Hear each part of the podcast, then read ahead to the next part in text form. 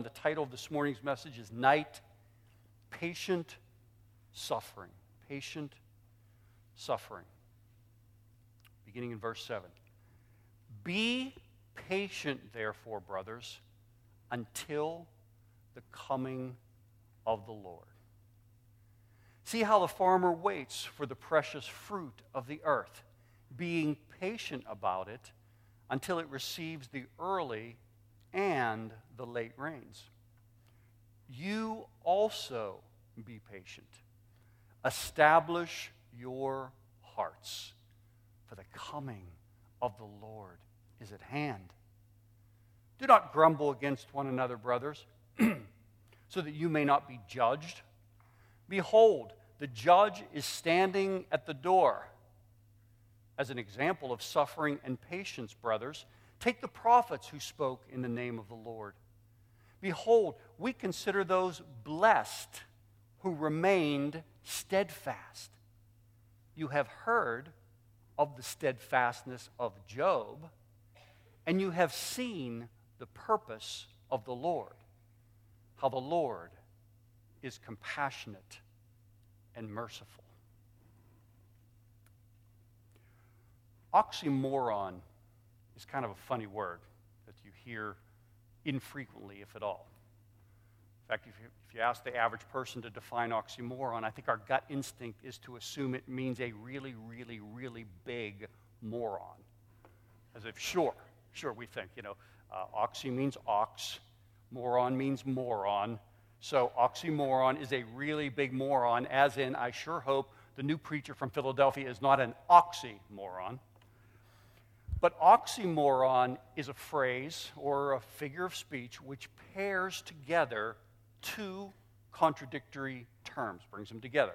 So, jumbo shrimp is an oxymoron. Icy hot, oxymoron.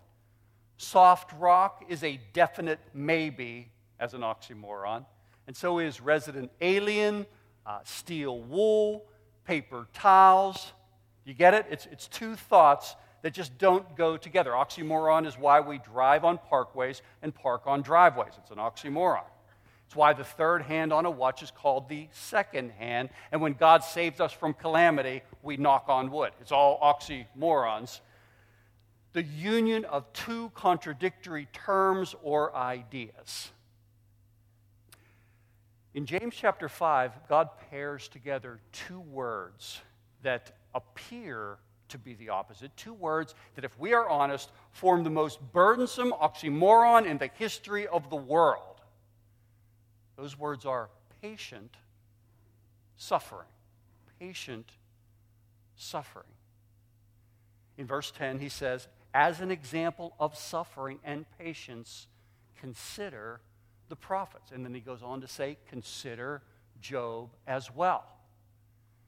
And this peculiar pairing is most vexing because there's something about it that just kind of rages against our natural instincts, meaning we are never patient in suffering. In fact, we don't want to be patient in suffering. We want other kind of adverbs attached to our suffering. We want speedy suffering. We want expedient suffering. We want swift suffering. We want spa like suffering. But James does the unthinkable here. He unites patience and suffering and calls us in our darkest moments of life, in our most difficult periods, in times of inexplicable pain and incomprehensible agony, to embody that oxymoron. And as exhibit A, he points to the prophets. And as exhibit B, he points back to Job, the great Old Testament sufferer who we've spent the last six or seven weeks getting acquainted with.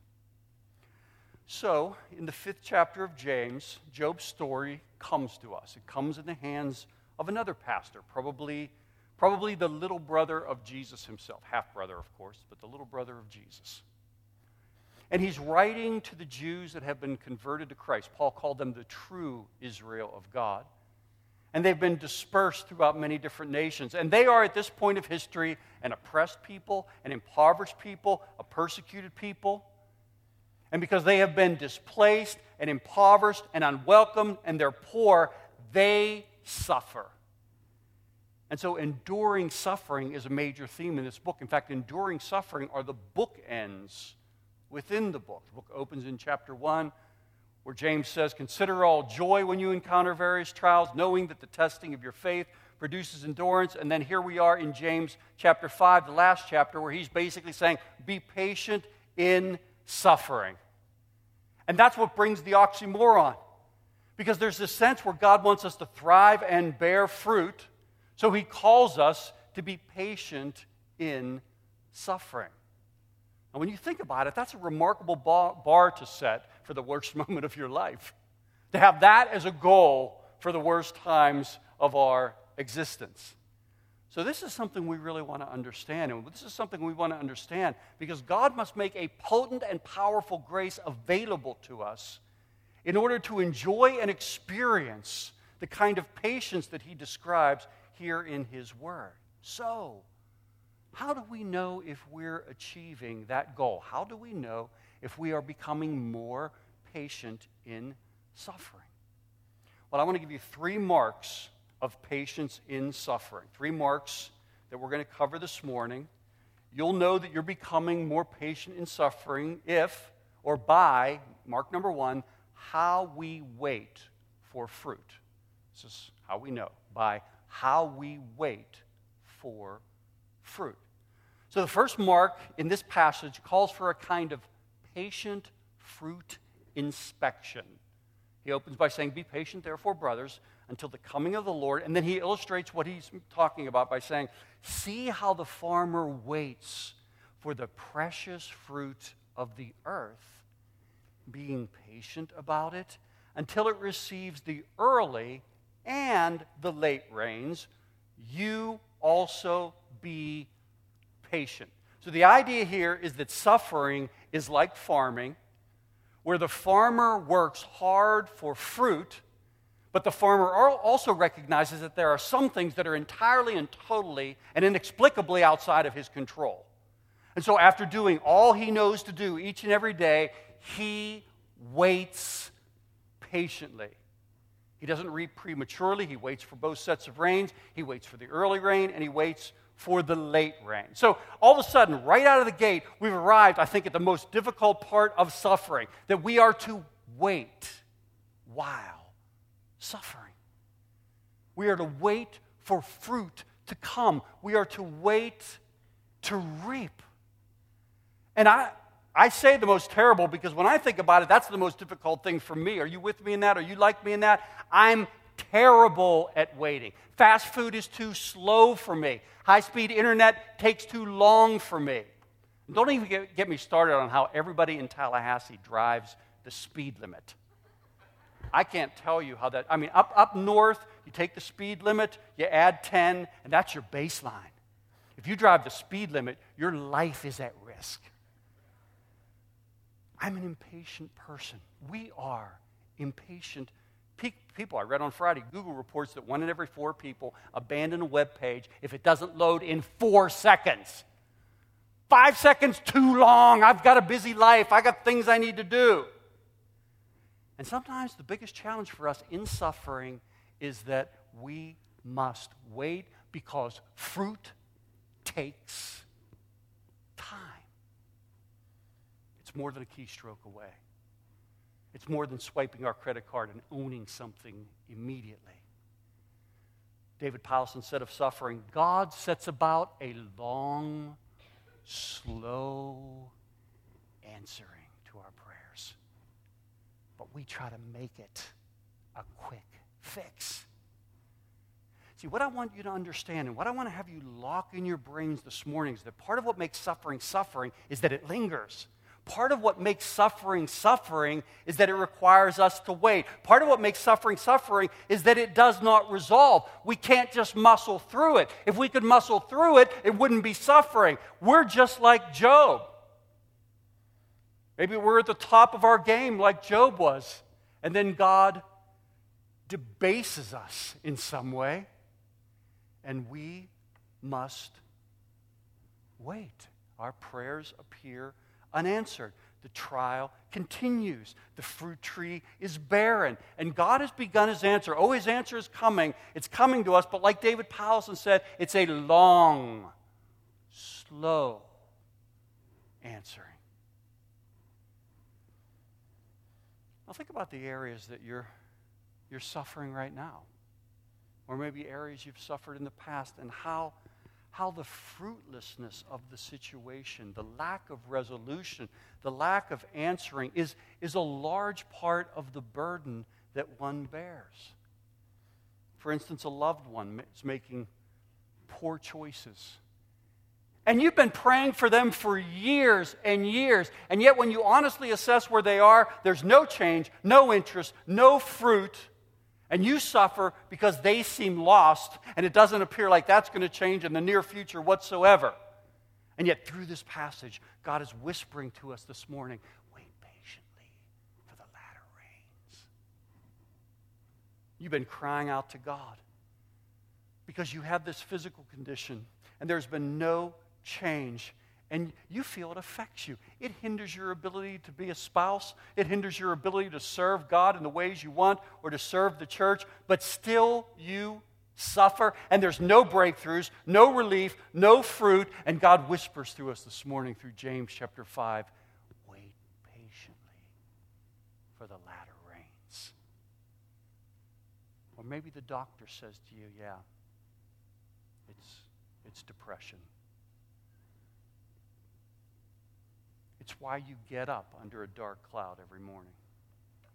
It's why life seems so joyless and colorless and gray and passionless. It's why it's been that way for as long as you can remember.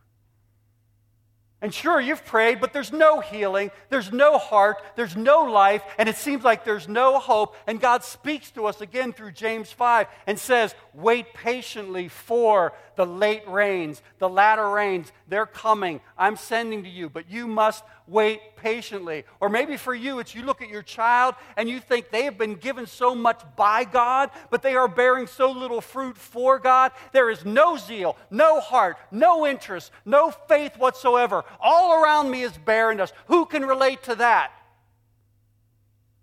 God says, Job can relate to that. Wait patiently, like Job did.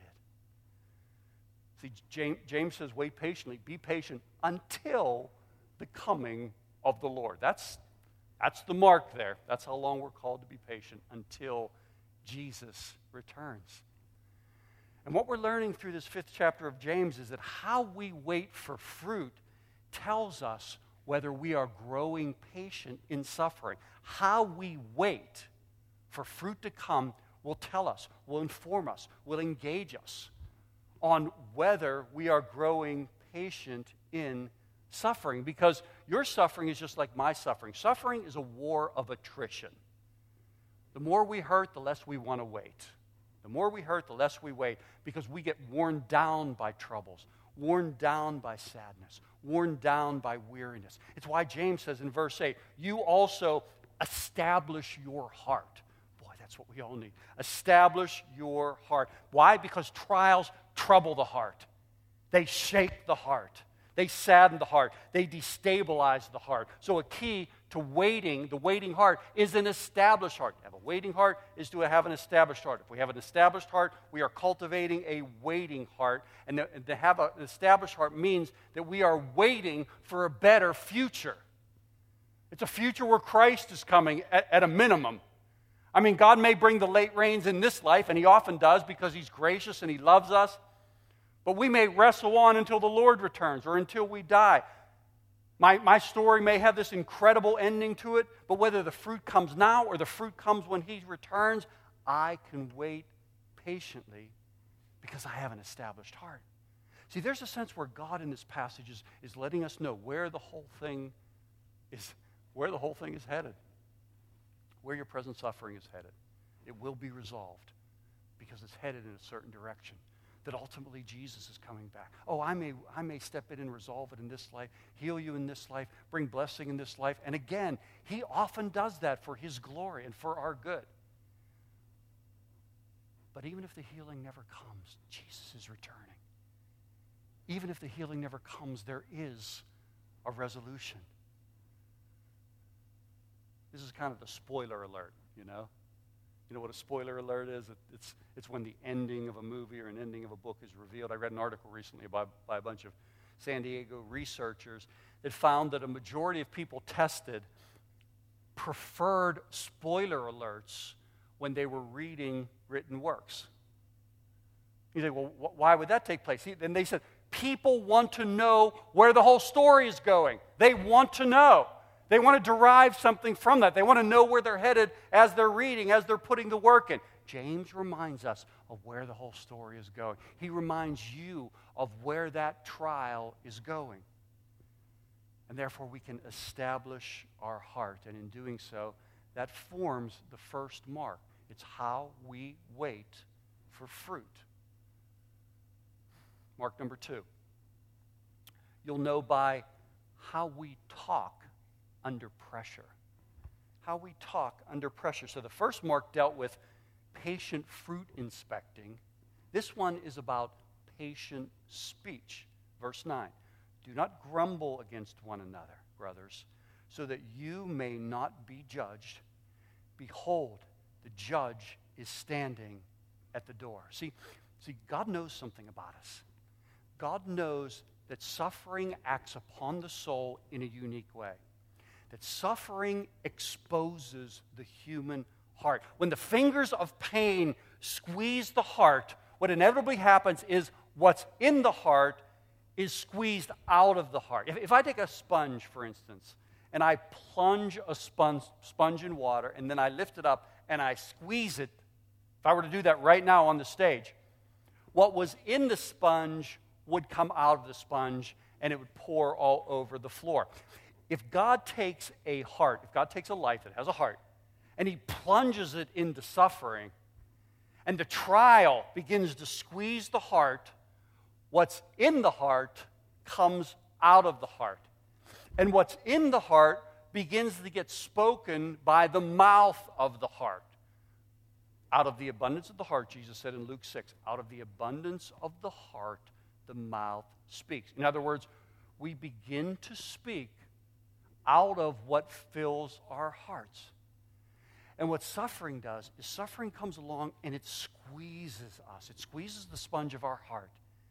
And we begin to see things within our heart that we never knew were there. And this is what you must hear the suffering did not put them in our heart. Original sin put them in our heart. Our unsinful patterns, the flesh, put them in our heart. And so suffering squeezes us, and what's in the heart comes out. Suffering squeezes us, and sometimes complaining or mumbling or grumbling comes out. And by the way, this is part of the reason why God sends suffering to some people to reveal their heart, to expose our heart, that we might see in reality what we need to deal with, that we might confess it to God, and that we might move forward in pleasing Him. And, and we're all the same this way, you know. I, am sure, you, you know, give me a sunny day with no worries, and man, am I godly. You would be impressed with how godly I really am. But touch me with a toothache or an unexpected bill or an unwarranted criticism, and just, just watch me transform into some kind of grumbling goofball to the point where the world can grow dark, life can become pointless, and God can grow impotent, powerless, very small. He shrinks before me because I'm in the middle of a trial. What's happening? Well, my heart is getting squeezed. Mumbling and grumbling begins to come out. There's a reason why C.S. Lewis once said, Hell begins with a grumbling mood, always complaining, always blaming others. But there's something else I want to share with you about this grumbling aspect. Grumbling, grumbling is most sinfully satisfying to us when it's actually directed towards other people, when it's directed towards flesh and blood. So, God parts the Red Sea for the Israelites, Exodus chapter 14. He's, they start the trip, and soon thereafter they run out of water. But rather than saying after they've run out of water, well, the same God who parts the water can probably, possibly, maybe provide water for us. Rather than saying that, they begin to grumble. But they begin to grumble against Moses, which is really grumbling against God. But, but it's always a, it's often a horizontal thing. Our grumbling against God moves horizontally to grumble against our boss, against our spouse, against our kids. So in the next chapter, life gets hard for them, even harder for them. They're grumbling against Moses. I mean, keep in mind, this is a people that had by night a pillar of fire, cloud by day, leading them, pillar of fire by night. And yet they're complaining to Moses about Moses because Moses is closer to them. So God creates the hardship, Moses gets the blame. It's human nature. When in pain, we complain. And by the way, if you're here and you're called to leadership, I hope you understand that part of the burden of leadership is to be the object of people's grumbling. It's, it's the nature of leadership. But here's what James wants us to understand about, about that, about that whole complex. He's saying, God is listening intently. Isn't that what we learned from Job? That God, it seems like God is distant. It seems like God is silent. And we discover in those last four chapters oh, no, no, He's been there. He's been listening intently. He is the judge standing at the door, according to James, taking notes. And this is hard to come to grips with because some of the most sinful things we say in life, we say and we do when we're suffering. Because there's this way that our mind works where we think that our pain awards us some kind of free parking pass to just speak any way that we please or to speak any way we want, a kind of get out of judgment free card where God doesn't hold us accountable. It's kind of a speech free, a heart free zone that exists around us because God's so empathetic with us in our suffering. He can't relate to suffering, He's not a human being, but I am suffering. And so we can go off on a rant. We can drop a few F bombs. We can blame other people. We can be miserable because this particular suffering comes with an exemption for moi. And we all do it, don't we? And when you're a Christian, it can appear very godly. Well, I have, I have some concerns. No, you don't. You, you complain too much, is what you do. You say, well, what's the difference? Well, the presence of faith is the difference between complaining and having legitimate concerns. Grumbling says, our fellowship group stinks. I don't even want to go tonight. Faith says, yeah, we've got areas we need to grow in, and I want to help. See, grumbling suffocates. Faith breathes life and hope into a situation. So James says, don't grumble against one another for this reason, so that you may not be judged. And remember, the judge is standing at the door. So to murmur against one another is to judge others and to become liable of being judged ourselves. And God wants us to, to help. God wants us to see something that He helped Job to see, and that is that He listens to how we talk under pressure. He listens to how we talk under pressure. So pay attention because that's one of the marks. It's how we talk under pressure. And here's the third mark. This is mark number three. You'll know by how we see, or will know by how we see Job's blessing. I'm going to explain that in just a second. How we see Job's blessing. So, James moves to these examples then in verse 10. He says, as an example of suffering and patience, brothers, take the prophets who spoke in the name of the Lord. And then in verse 11, he kind of, he kind of focuses it even more and targets his example into Job. But not before he says at the beginning of verse 11, Behold, we consider those blessed who remain steadfast. Now, I had to, I had to stop for a second and just and just think about that when I first read it. And think about how, how blessing is being defined here. Because blessing here is not defined as wealth or worldly success or even a kind of obedience. It's, it's not tied to greatness, it's not tied to performance, it's not tied to achievement.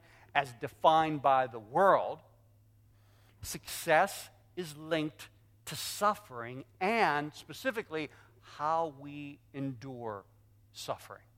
So, who's blessed according to James? It's the one who walks in a steadfast manner. In other words, it's not just the one who finishes the race the one who gets through the trial. It's not just the results. Hey, you're done with the trial. You survived the trial. It's not about that at all. That's not what God is pointing out here. That's not what James is trying to celebrate for us.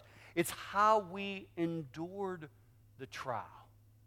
In other words, it's not just the end of the process, it's, it's how we get there, it's how we see God's blessing in the trial. Because the way God scores, the, the, way God scores this or measures this is more like an Olympic diver than it is like NASCAR. You know, you know in NASCAR, whoever finishes the race first wins. It doesn't matter if in every single lap prior to the final one, that guy or that woman was in last place. It doesn't matter if they were weak and had a horrible race. If at the end they finish the race and they cross first, they win. But in diving, it's really the opposite.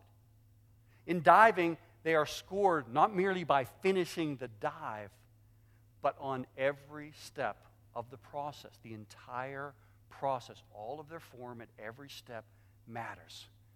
And so James is kind of picking up that idea. He says, Blessed are those who are steadfast, the divers. Blessed are those who are steadfast, who pay attention to form how they're responding to God throughout the process. Just like Job did. Just, then, then he moves to Job's example, just like Job did. And, and then he goes on to say, This is how Job experienced blessing, because he wants us to see it the same way. This is how Job experienced blessing. He had questions, but he addressed his questions to God. He had pain, but he addressed his pain to God. In other words, he never, ever, ever, ever, ever gave up on God. And because of that, eventually he saw, and these are the words from James, God's purpose in suffering. But in order to get there and see the purpose of God, he, it required of him patience and steadfastness. I mean, patience and steadfastness to a degree where this man wished he was never born. Do you remember those passages, chapter 3, chapter 10? Do you remember where he was? He wished he was never born. Job was steadfast, though he wished he was never born. Certain circumstances that broke into his life that granted his best friends the liberty to speculate over all the ways that he had sinned, all the ways he had sinned against God. They were totally off the rails. But this was God's purpose. You ready? This is how it's defined to show himself as compassionate and merciful. That's the end of verse 11. How the Lord is compassionate and merciful. Let's go back and read the latter half of that entire verse. You've heard of the steadfastness of Job, and you have seen the purpose of the Lord, meaning in Job's life. And this is what it revealed how the Lord is compassionate and merciful. And that's why Job was steadfast, because God was merciful. Job was restored because God is compassionate. That's the end. That's the end game. That's what really the story of Job reveals. And that story is set in Scripture as an example to for us, it's to remind us that regardless of what we're going through right now, the thing that you walked in here that's breaking your heart, the burden that is stooping you over, the one that, that stabs you with fear, that very thing that it's where it seems like God is not moving, God is not resolved. He wants you to know this this morning that there is a design and God is kind. He's merciful and compassionate. There is a design. God is kind. There is a purpose. He's merciful and compassionate. There is a design, and God is kind. So when Job loses his house, his assets, everything he owns, there is a design, and God is kind. So when Job loses his entire reputation and he becomes repudiated throughout the community, there is a design, and God is kind. Dave, are you standing in front of us and saying that even, yet, even when Job lost his children,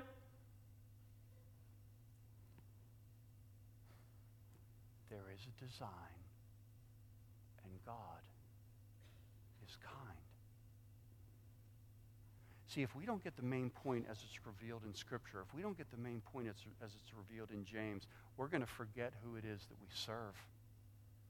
We're going to forget the character of God. We're going to forget who we're really waiting for because this whole passage is to remind us that we're waiting for the Lord. Remember the Lord? He's the Lord, the one who came the first time. He's coming a second time, but that's to remind us that He came the first time as well. And out of His incomprehensible love, which was fixed upon us from eternity past, He sacrificed Himself in our place. That's how much He loves us. That's how kind He is to us. That's how compassionate He is to us. He became our substitute bearing the penalty upon himself that we deserved because of our sin. And then through his grace, he declared us righteous. Through his grace, he adopted us into his family. Through his grace, he filled us with his Holy Spirit. Through his grace, he guarantees us that we will finish the race. That's the one who is returning for us. And if we don't know him the way Scripture portrays him, or if we don't know him the way James reveals him, then his return is going to be meaningless. His return is going to be irrelevant to us. Because who we wait for really determines how we wait. Think about that. Who we wait for determines how we wait. You know, in Pennsylvania, back when I was married 32 years ago, um, you used to need a blood test to get married. And, and I noticed on that week before I was married that, that I waited for my wedding day and my bride far differently than I waited for the blood test that I needed to get taken from the doctor who needed to draw blood. When I thought about one, it provoked joy. When I thought about the other, it provoked pain because one presented my wife to me, the other presented a needle to me. One represented the future to me, the other represented a hurdle to me. For which one do you think I was most eager? Was it getting stuck by a needle or having a honeymoon? Who we wait for determines how we wait. We must always remember that the one calling us to wait for his promises is the same one who died for us, the same one who loved us, the same one who is patient with us. I think of that Peter in 2 chapter, 2 Peter chapter 3, verse 9. I think of that passage. The Lord is not slow to fulfill his promise, as some count slowness, but he is patient towards you, not wishing for any to perish, but all to reach repentance. So, yeah, he's a judge, but he's a patient judge. And when he stands at the door, that's a door of invitation. That's not an execution. That's not an execution behind that door. That is a door of invitation. Because once Jesus rose from the grave, he began this compassionate program of patiently drawing people to himself. Romans chapter 2 says, God's kindness led you to repentance. Maybe you're here today and you've been sensing like God's doing, somebody's doing something because I feel this inexplicable draw to God. And I can't locate it in anything but something outside of myself. I don't understand why I'm here entirely. I've just felt like I need to be moving toward God. I, I feel like I'm becoming more spiritual. His kindness is leading you because He is a patient God. And He doesn't want us to start with our suffering and define Him out of our suffering. In other words, begin there and then move towards His character and define His character based upon our suffering. No, He wants us to start with His character as it is revealed in Scripture, His character as it is revealed in James, and then move towards our suffering. And this is how it is revealed in James. This is what it says from James to us. You've heard of the steadfastness of Job, and you have seen the purpose of the Lord. What was the purpose of the Lord? That the Lord would be compassionate and merciful. What are you telling yourself about the Lord this morning? What are you telling yourself about God right now? What were you walking in here telling yourself about God? I think we need to bring our thoughts and our meditation in line with what Scripture says about God. It's funny, this past week I was with John Stewart. John is one of the founding members of Four Oaks and has been a good friend to Kim and I since our arrival here. This past week, we were enjoying some fellowship together, and we were talking about where we tend to go when we get discouraged. And, and John just kind of made this, this comment in passing. He says, Boy, I don't know what I would do if it wasn't, uh, out, it wasn't for the exercise of just sitting down and beginning to write out displays of God's goodness to me when I'm discouraged. I said, well, wait a minute, wait a minute. What are you talking about? You know, what, what does that mean? He said, well, yeah, that's, he said, that, that's what I do. When I start to tank, I sit down and I make a list of where God's been merciful. And it begins to restore my perspective on who God is. I thought, oh, I need to do that. See, that's our biggest problem, by the way. And that's a great way to reverse the drift, by the way, to use John's idea. We begin to reflect on the goodness of God because what it does is it, restore, it reinstalls God's purpose back into our story. It reinstalls God's purpose back into our pain. It reminds us through the exercise God's design and God is time. God is kind. In other words, the, the, the memory of God's providence begins to bring perspective. So, it's appropriate that this passage end, ends and our study on Job ends, this entire series ends, kind of reclaiming and rejoicing in the character of God because it wrenches us away from the idea of serving a hard God which, if you think about it, is just another oxymoron. Because the God who called us is the one who loves us. And he is not hard, but according to James, he is merciful and compassionate. He has a design and he is kind. Job discovered it. Jesus embodied it. And we are objects